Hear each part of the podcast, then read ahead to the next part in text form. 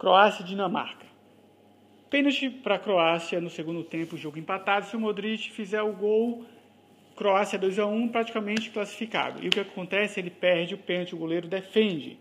Daí então, prorrogação, prorrogação continua o empate, daí pênalti.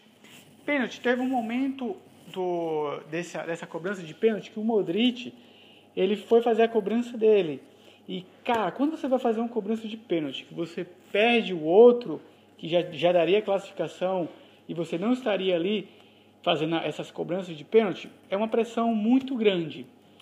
Então, o goleiro ele estava apontando para o lado que ele tinha que ele tinha pego e, consequentemente, gerando uma pressão maior para o Modric.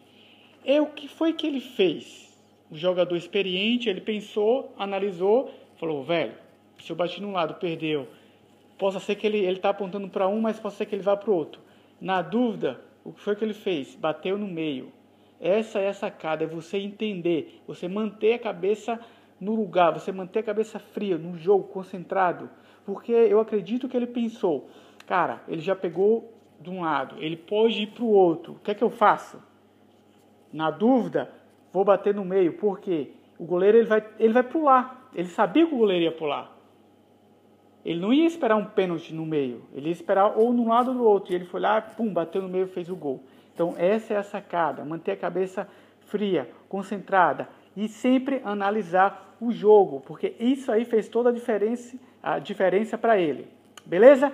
Vejo vocês no próximo episódio. É nóis!